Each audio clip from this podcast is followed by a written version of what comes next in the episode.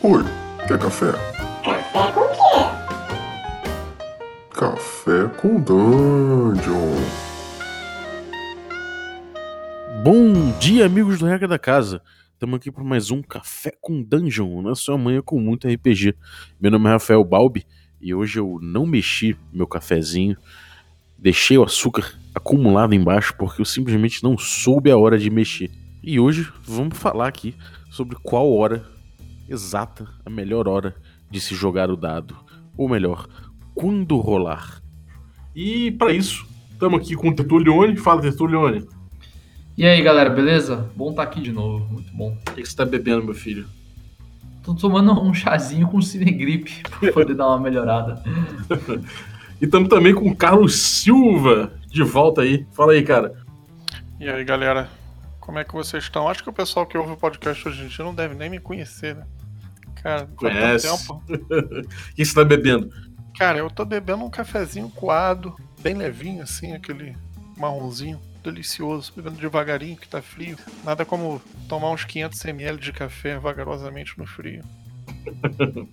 Turbinado. É, então, é, esse é um tema que eu tenho que eu tenho trabalhado bastante aí, não só na internet, tenho feito enquete, tem, porra, eu fui lá no, no podcast lá do Léo pensando RPG pra gente debater isso, não sei o quê, e, e resolvi trazer aqui pro podcast pra gente debater quando é a hora de rolar o dado, quando é, o, quando é a hora de fazer teste. Você, como mestre, quando é que você vai pedir pro jogador rolar o dado? É, de forma geral, o Carlos, o que, que, você acha? Cara, de forma quando, geral, quando é a hora? vai fazer alguma coisa que é, o erro, ou a falha, ou o êxito vai ter um, um, um, determinado impacto na história, ou seja, aquela ação ela não é banal, ela é importante para o jogo. Para mim, isso daí ela é, é, é, um, é um dos fatores. Só que eu também acho que isso varia de, de jogo a jogo, de sistema a sistema, né? Mas, é, a gente está pensando aqui na matriz do D&D, né? Dentro da matriz do D&D, aí depende também. Se for D&D novo, sei lá, meu irmão, se o cara falar que que quer abrir uma porta que tá fechada, eu acho que eu ia mandar eles rolar o dado de qualquer jeito. Mas simplesmente porque tem skill para isso e por aí vai. Mas num jogo em geral, assim, pensando em geral, eu sempre penso em quando isso pode ter. Isso pode gerar alguma movimentação dramática, alguma movimentação no jogo. Então, de maneira mais genérica, eu penso dessa forma. Então, você pediria rolagem por, por relevância narrativa, é isso? Eu acho que sim, cara, porque, sei lá, cara, se o cara entra, se o cara chega na casa dele, esquece a chave, e, e não tem ninguém lá dentro, ele foi lá só porque foi, sabe qual é? E o cara quer abrir a porta e tá fechada, cara, se ele quiser meter o pé e arrombar, eu tendo a não pedir uma rolagem, entendeu? Por exemplo. Uhum. Não acho que seria tão interessante pro jogo, muito fica muito truncado toda hora separando para rolar. Mas é um sistema desses que tem a tabela de skill violenta, skill para tudo. Sei. É, eu, eu tendo a ser meio laufo assim, em relação ao sistema do jogo, né? É, eu tendo a seguir o que o sistema diz, o que está na regra. Eu prefiro muito mais do que é, hackear a minha própria vontade. Né? Não que isso seja ruim, mas não é a maneira que eu jogo. Uhum. Se fosse um sistema que tem menos parâmetro que ficasse para mim decidir, aí, por exemplo, não perderia rolagem. Uhum, entendi. E você, Gus, qual, o que, que você acha que é o, o, o momento de rolar o dado? O que, que é o centro da rolagem para você? Cara, eu tendo a, a, dividir um pouco a opinião que o Carlos tem. Eu acho que eu só, assim, levando em consideração que a gente está falando de jogos de matriz de D&D, né? Ou, uhum. Eu acho que sempre que existe um desafio que faz sentido é, que esse desafio tenha um nível de dificuldade para cima de mediano. Entendeu? Por exemplo, é, vamos supor ali que o, o rapaz ele tem um carisma muito alto, uma pontuação muito alta de carisma. E ele precisa. É, ele, ele tá numa situação em que ele vai usar o carisma dele, certo? Se essa situação pede que o carisma dele for superior ao que ele tem, aí eu peço uma rolagem. Entendeu?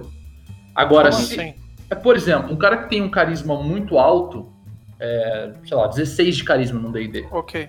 Ele. Eu, eu, tento pegar a situação em que ele se encontra e medir ali o que pode ser difícil e o que pode ser fácil em relação ao que ele tem saca? Por exemplo, um cara que tem carisma alto, ele é uma pessoa extremamente carismática. É uma pessoa que, na maioria das situações, na maioria dos casos, ele conseguiria se virar bem. Entende isso? Então, só em uma situação bastante difícil, eu pediria para ele fazer uma rolagem. Uhum. Entendi. Então, tipo, para você, o núcleo dessa desse teu pedir a rolagem seria a dificuldade. Se o negócio é difícil, se, é ou seja, se há uma chance de falha, você pede rolagem. Sim, exato. Entendi. É, cara. É, então, eu tenho, eu tenho uma, uma, posição um pouco diferente. Primeiro, primeiro que eu acho que relevância narrativa, tipo, eu vou pedir uma rolagem quando eu achar que tem uma relevância narrativa. Eu acho uma posição um pouco, um pouco, como é que eu vou dizer? É, não é autoritária a palavra, mas eu, eu tô tomando uma decisão de quando é interessante para a narrativa fazer aquela rolagem pelo grupo, né, como mestre.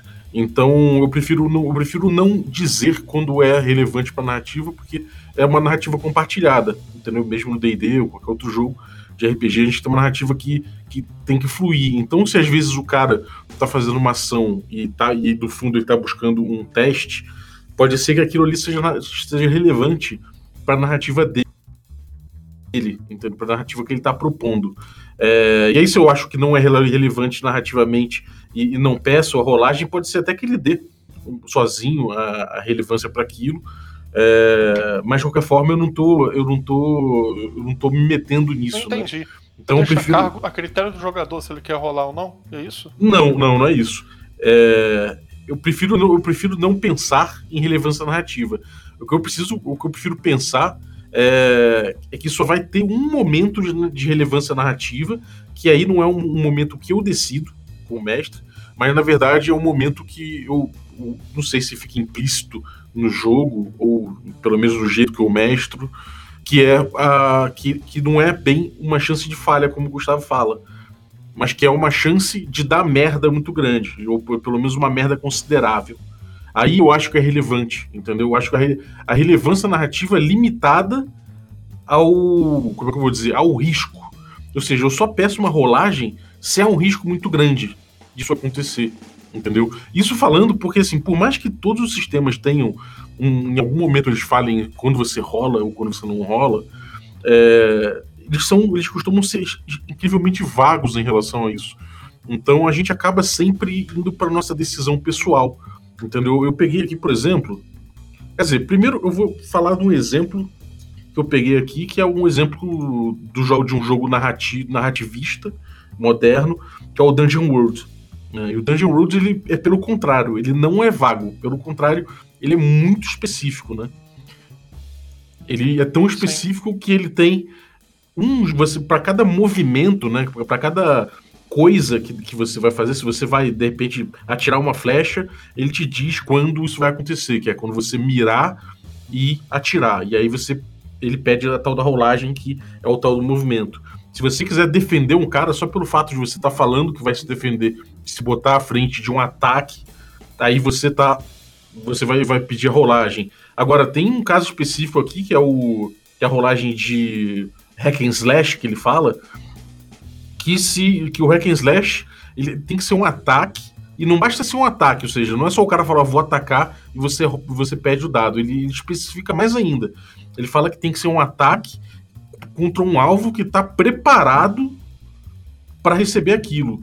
Se ele não tiver, se ele, se ele tiver distraído ou tiver, se, não tiver como se defender, então isso nem conta como um. Como, ele nem pede para rolar, ou seja, ele especifica é, positivamente, assim, ou seja, na regra ele dita todos os casos em que você tem a rolagem, né? Então, isso é uma coisa normal de, de, de motor apocalipse, né? Você ter especificidade para tudo, ou seja, tudo ser totalmente parametrizado, né? É, exatamente. É uma experiência muito fechada, né? Uma coisa que Exato. ele diz quando que você tem que rolar especificamente. Agora, isso aí tem alguns, tem alguns problemas, porque ele traz, quer dizer, na minha cabeça, né? Eu, eu tenho alguns problemas porque ele traz, por exemplo, as próprias consequências disso, né? Ele já aponta qual é a consequência de você, por exemplo, se você vai tirar com Marco Fecha, se você não conseguir sucesso, ele já te diz que você, bom, você tem três casos aqui de, de falha. Um que você pode é, você pode ter, que se, ter se movido para um lugar perigoso para conseguir acertar o alvo. É, você pode, você pode, você pode ter que tomar dano ou você pode ter que ter dado vários tiros e aí você perde mais munição, né?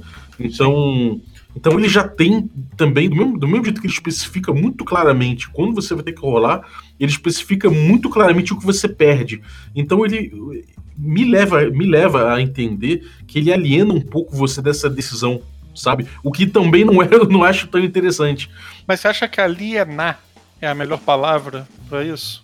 Não sei se ele alienar é, é, não sei. Eu acho que alienar nesse caso é porque ele tá falando, é ele que tá é o sistema que ele tá decidindo um para você. Um parâmetro, é, exato. Mas quem, quem joga esse tipo de sistema é porque quer essa experiência fechada, né? Teoricamente. Não, sem dúvida. Sem dúvida. Eu acho que eu tô falando aliena no sentido de que ele não coloca nenhum espaço de decisão para você. Sim, ok, entendeu? perfeito. E aí eu vou comparar com D&D quinta. O D&D quinta, por exemplo, ele ele coloca ele coloca o, o que o Gustavo falou exatamente que você vai rolar, ele, ele, ele fala da rolagem, quando que o mestre pode decidir, ele não fala que precisa decidir, mas que é quando o mestre decide que aqui determinada situação pode não ter um, um fim já definido, ou seja, ele fala assim, o, o DM poderá pedir poderá pedir para rolar para abrir uma porta que esteja trancada. Sim, isso daí, cara, entra numa puta subjetividade, né? Sim. Ele entra. É, é, é, o, é o oposto imediato, né? Quer dizer, o oposto extremo do. Sim. Quer dizer, não vou, não vou nem dizer que é extremo, mas é, é interessante isso. Porque ele, ele fala. contrapõe, né? De certa maneira. Exatamente. Ele fala que precisa ser só challenging, ou seja, precisa só uma coisa que seja no, minimamente é, difícil, de, é, difícil de fazer, né? Como, como o Gustavo falou. Eu vejo um problema nisso também. Porque se você não coloca, por exemplo, uma. Você não, você não pensa pelo, pelo, pelo fator risco, então quando você faz isso, você tá, pede às vezes rolagem simplesmente por pedir, porque você achou que é meio difícil. Ainda que de repente o cara possa fazer uma vez, duas vezes, vem outro, outro personagem faz, vem outro faz e rola até conseguir o que é um saco. Que não faz o mínimo cara, sentido. eu acho que eu concordo com você dentro de uma postura muito de gosto pessoal é, nesse, nesse ponto, mas eu acho que tem determinados grupos extremamente gameistas onde é um pecado não rolar, por exemplo. Uhum. Também não tá errado, é. na minha opinião. Eu não gosto, mas. É, eu acho, eu acho complicado isso, porque o DD te estimula a rolar o tempo todo, o DD quinta. Sim, Até, eu concordo. Até porque quando ele fala challenging, ele coloca já que você que o, que o mestre tem uma tabela de, de descer, né? De, alvo, de, de, de dificuldade de alvo para rolar. E quando ele faz isso, ele coloca desde de coisas simples, né? Desde tarefas simples até as mais complexas. Ou seja, ele já te dá parâmetro de, desde coisas ridículas de você fazer. É, é assim né? como, por exemplo, no DD 3. É, 3,5 você tem isso assim com uma clareza absurda, né? Através do Take 10 Take 20, por exemplo. Só o fato de ter essas duas coisas já te dão uma parametrização perfeita, que uma coisa que seja 10 no dado de dificuldade, mais o bônus que você tem, teoricamente você conseguiria fazer trivialmente se você não estiver numa situação de estresse. Né, o próprio, uhum. por exemplo, no 3 ele, ele já coloca meio isso como. Vem escrito no livro, né? Enfim. É, você tem a tal da, do passivo no D&D Quinta, né? Que o pessoal usa cada vez mais e tem usado até para começou-se com, com o tal da percepção passiva e começou a se alargar para todas as outras habilidades, né? Você, você uhum. pensa numa dificuldade, se o cara já tem aquele passivo ali, você não precisa nem rolar, então isso facilita bastante a coisa e é como se fosse um take 10, no fundo, né? Sim, mas o take 10, se eu não me engano, você não pode fazer em estresse, né? O passivo pode ou não pode, que eu não tô ali. O, a percepção passiva eu conheço bem. Agora, esse negócio do ability check passivo, eu nunca joguei com isso, não. É, é igual, é igual a percepção passiva, né? É, você, se tem alguém te procurando, você tem um stealth passivo, vamos dizer assim, uhum. maior do que o cara tá, e ela tá te procurando. Mesmo é, na teoria sim, né? Na teoria serve só para facilitar a vida do mestre. Ainda assim, de certa forma, você tá, você tá parametrizando bastante aquilo e não tá necessariamente, ainda assim, botando um risco, um risco atrelado àquilo, né? Eu vejo, eu não sei, cara, é uma questão complicada. É, Ô Gus, o que, que você acha? O que, que você acha dessa dessa coisa? Você prefere sistemas com muito parâmetro que tipo deixa cada deixa tudo muito amarradinho quando quando rolar e aí tipo já coloca também amarradinho quais as consequências de uma falha? Ou você curte uma coisa que te deixa mais espaço para decidir? Cara, eu assim, é, eu, eu não posso falar muito de da primeira opção, porque eu joguei poucos jogos com, com Apocalypse Engine, né? Mas os poucos que eu joguei eu achei o seguinte: eu acho que as rolagens pontuais ali elas são interessantes, eu gosto disso, mas eu não gosto de me sentir preso a elas. Sacou? Então eu acho que talvez no, no final das contas eu prefiro ter a liberdade de poder escolher. Sacou? Eu não sei se isso é bom ou ruim, mas eu me sentir preso às vezes numa situação em que eu acho que não, não deveria rolar ou não deveria ser necessária a rolagem é uma parada que me incomoda, entendeu? E Pathfinder, por exemplo, o que, que você acha, cara? Porque Porra. Pathfinder também é, cara, caiu uma gota de, de, de, de chuva na cabeça do cara, rola dado. É, é cara, eu nunca. Eu, cara, eu nunca. Eu nunca joguei Pathfinder, acho que justamente por isso, sacou? Uhum. Porque, é. pô, é foda, cara. Coisa que rola também o tempo todo é uma coisa que me deixa. Sei lá, cara, não. Eu acho que sai. Porque assim, se você for parar pra pensar, cara, o RPG, grande parte do RPG é a interpretação e você dividir a cena com alguém e rolar ali, você encarnar um outro personagem, né? Quando você tem muita rolagem, muita rolagem, para mim, ele deixa de ser isso. Ele, ele, tira muito dessa experiência e passa a ser outra parada. Entendeu? Não é uhum. muito a minha praia, sacou? Eu, tipo assim, você ficar Entendi. travando o jogo a todo momento para ficar rolando dado, cara. Cara, eu acho não, isso um saco. Sei lá, cara, eu também não gosto, concordo com você, mas eu volto no tema que eu tava antes, cara. Tem grupo, cara, que é grupo de gameismo. O lance é fazer uhum. combo, rolar dado, é, botar grid, armar melhor estratégia de matar. Tem muita gente que, que tem essa onda, assim, meio até, meio até um. Não vou dizer wargame, que o wargame é muito mais simulacionista, né? Mas é. é enfim, tem essa onda, onda do combate tático, de, de, de rolar mesmo. Eu não, sei, eu não vejo problema nisso. Não, Essa não é a minha. O importante é se divertir, né? O RPG é isso aí. é, aí já não sei, mas tudo bem. Ah, eu, eu acho o seguinte, cara, eu, eu acho que esses jogos que pedem muita rolagem, eles pedem por minúcia, por, realmente por uma minúcia tática. E isso aí normalmente envolve o cara ter gastado vários pontos para poder é, recorrer àquela tática, para poder fazer aquela tática vingar, e aí ele quer fazer aquele, aquela rolagem, porque é, normalmente é uma rolagem que o beneficia extremamente, né? É que inclusive vai tentar forçar o jogo a, a usar aquilo que ele tem de bom, né? Exato, exato. Exatamente. Então, isso aí, isso aí é uma questão que, é, que eu acho interessante também, porque às vezes é, o cara tá. O cara tem tanto ponto e tanta coisa que você dá vontade de falar. Pô, cara, então faz aí, não precisa nem rolar. Eu sei que isso seria absolutamente um, um broxante pra um cara desse, porque eu acho que ele tá no aspecto do jogo da coisa. Mas ao mesmo tempo, você pensar em, em termos de ficção, às vezes, você tá, você tá rolando muito por qualidade. O Ars Mágica, ele, ele na, quinta, na quarta edição, ele tinha dois, é, três tipos de rolagem. Ele tinha uma rolagem normal, ele tinha uma rolagem que era, que era Simple Die, que ele chamava, que você não podia ter grandes problemas. Você não tinha bot, mas também não tinha sucesso crítico. Você tinha Quality Die, que ele chamava de um dado de qualidade, que é quando você não pode ter falha crítica, mas pode ter sucessos críticos. E aí ele vai ver a qualidade do sucesso que você teve.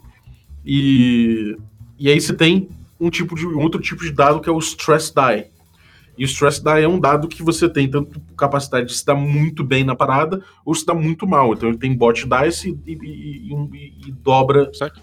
O, o, quando você tira um, você dobra o dado, né? E assim vai, vai infinitamente.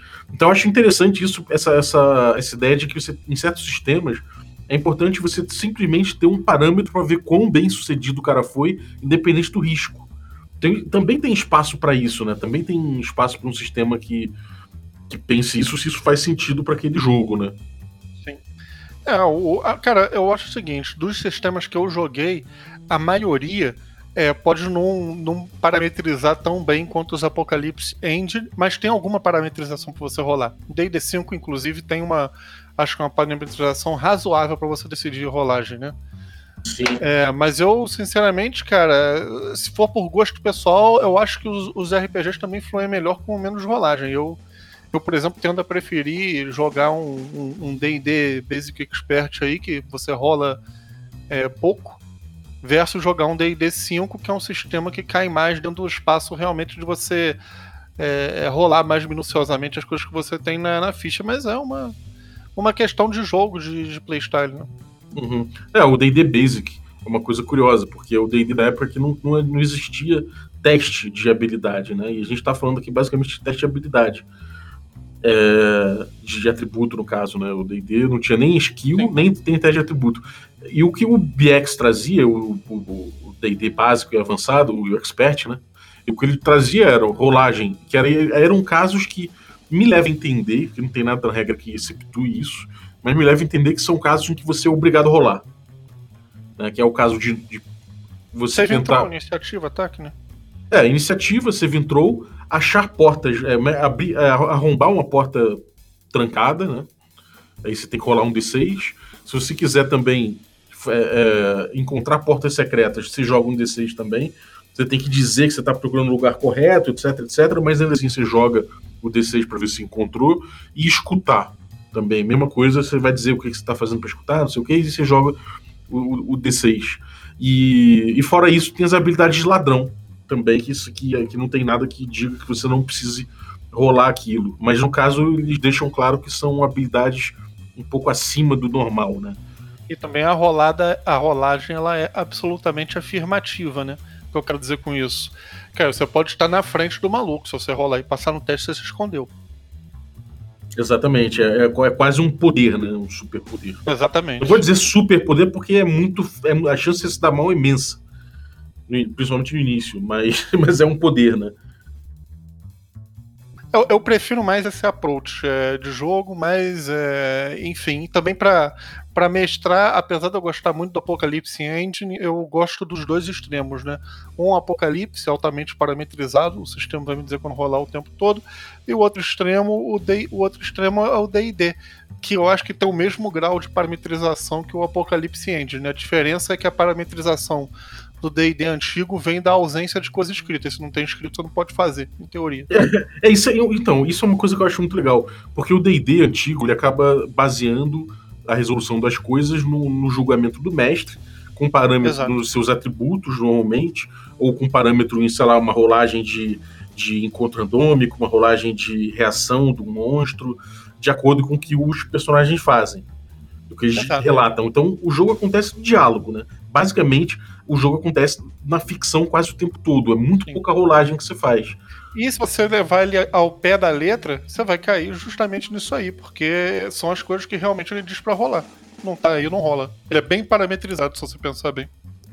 É, exatamente. Então ele, tipo, você meio que resolve tudo na conversa, exceto o que você tem que rolar, que é, são os poucos casos aqui, que são inclusive modulares, né? E aí, é, é eu acho que é um pouco essa. É, é, o, que eu, o que eu queria dizer a respeito disso? Que é nessa conversa, quando você tá é, parametrizando como mestre, tentando entender se você vai deixar uma coisa acontecer ou não. É, por exemplo, o cara vai falar que vai é, rolar uma pedra de um, de um, abismo, em cima de um abismo. Você fala, cara, a pedra é muito grande para você. E aí ele fala, porra, então, sei lá, vou pegar aqui um pé de cabra. E aí, tipo, com um pé de cabra ele consegue fazer isso. Você fala, beleza, com um pé de cabra você consegue.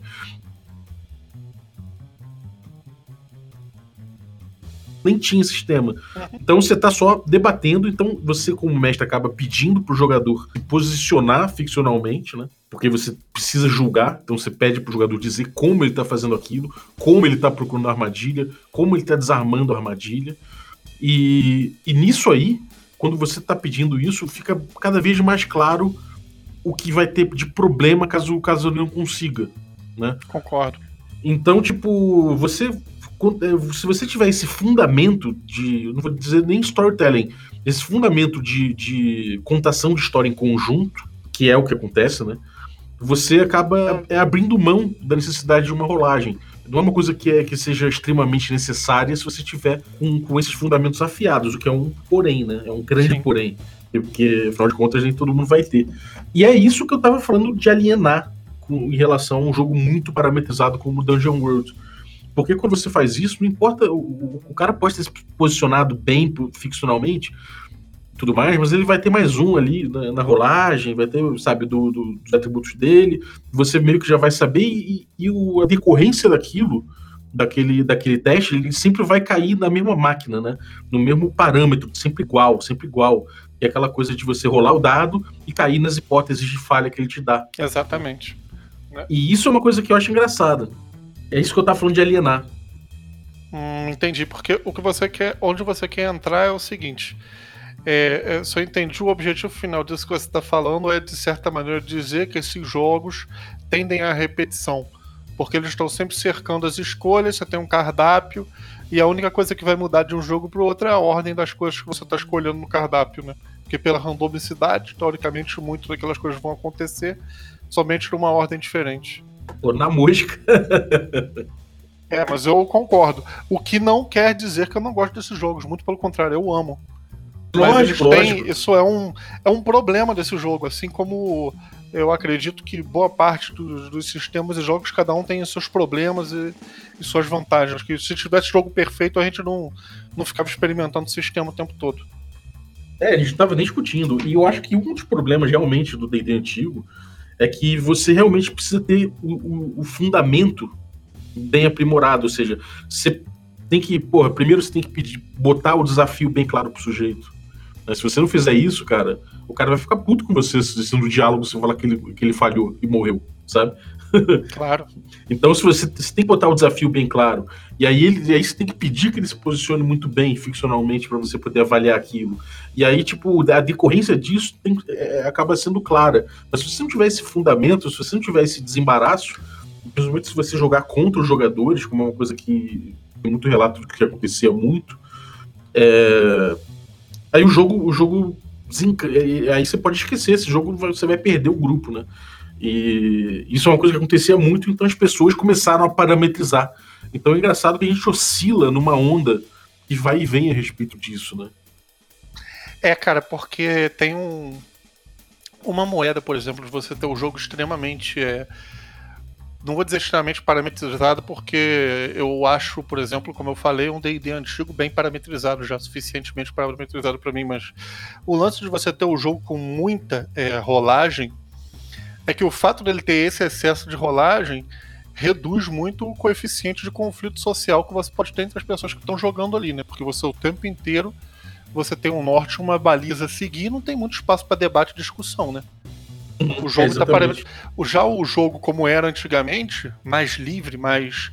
um pouco mais freeform, né? Podemos dizer assim, de repente, é, é, pode gerar um, um espaço de conflito social um pouco maior. Apesar de eu achar o jogo mais interessante, tem essa característica, né? Eu não sei se, se isso daí, de certa maneira, influenciou o DD, por exemplo, a mudar é, esse esquema. Não, eu não, não sei dizer o que, mas para mim isso é um pouco claro. É, eu acho que com certeza, cara, porque se você olhar não só a linha do D&D, né, que o próprio Gygax começou a parametrizar pra caramba tudo, mas os próprios jogos em volta, tipo Traveler e os outros jogos começaram a buscar caminhos cada vez mais parametrizados, né? Então, eu acho engraçado isso, que a gente começou a andar RPG, é, é completamente diferente de bicicleta. A bicicleta você começa a andar com rodinha, e aí uma hora você tira a rodinha, né? E o RPG, as pessoas começaram a andar de RPG sem rodinha e aos poucos foram botando rodinhas. É, cara, isso daí, se você parar pra pensar, né? É, no cinema o pessoal começou é, é, vendo Charlie Chaplin e terminou na Dan Sandler, né? Isso não é uma coisa rara da humanidade. Caraca, é. velho. Porra. Falando é, assim verdade. dá até uma tristeza, né, velho? Falando é, assim, a vida é assim, cara. É, é isso aí. É, eu acho engraçado, porque é, a falta de parâmetro, para quem, quem, tá, quem sabe o que está fazendo, realmente é uma liberdade. Agora, a falta de parâmetro para quem não sabe o que está fazendo realmente é uma prisão gigantesca e uma Sim. possibilidade dele se fuder, né? Então... Eu acho que de repente por isso que a gente gosta tanto da falta de parâmetro, porque a gente já vem fazendo isso há muito tempo. Não sei, pode ser. Já sabe mais ou menos, né, pro, qual caminho trilhar. É, não sei, a gente já tem muita referência, né? Então a gente não precisa uhum. tanto do parâmetro quanto precisava antes, né? Talvez, por exemplo, por estar há muito tempo já fazendo essa porra. É, isso que a gente tá falando de jogo de idade, de idade média, de, quer dizer, de fantástica, né?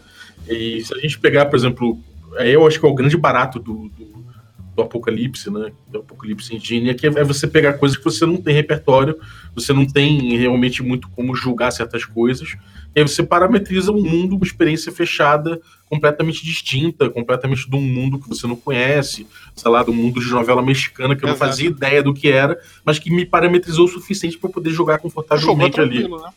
Cara, imagina só você pegar aquele Apocalipse, The Warren, é, de jogar com coelhos e jogar ele como se fosse um, um D&D BX, sabe, com pouco parâmetro. Imagina você, cara, a chance do jogo ser, ser ru, ruim para as pessoas que estão na mesa acho muito grande.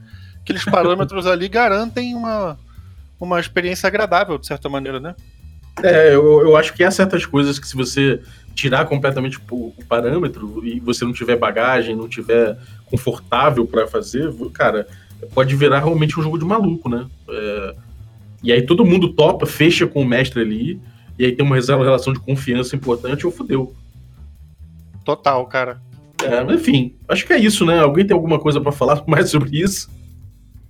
Sei, cara, acho que não. Vou rolar aqui um dado e daí eu vejo. Não, sei lá, meu irmão. A única coisa que eu tenho que falar é, sei lá, se você discorda de mim, vai tomar no cu. Só isso.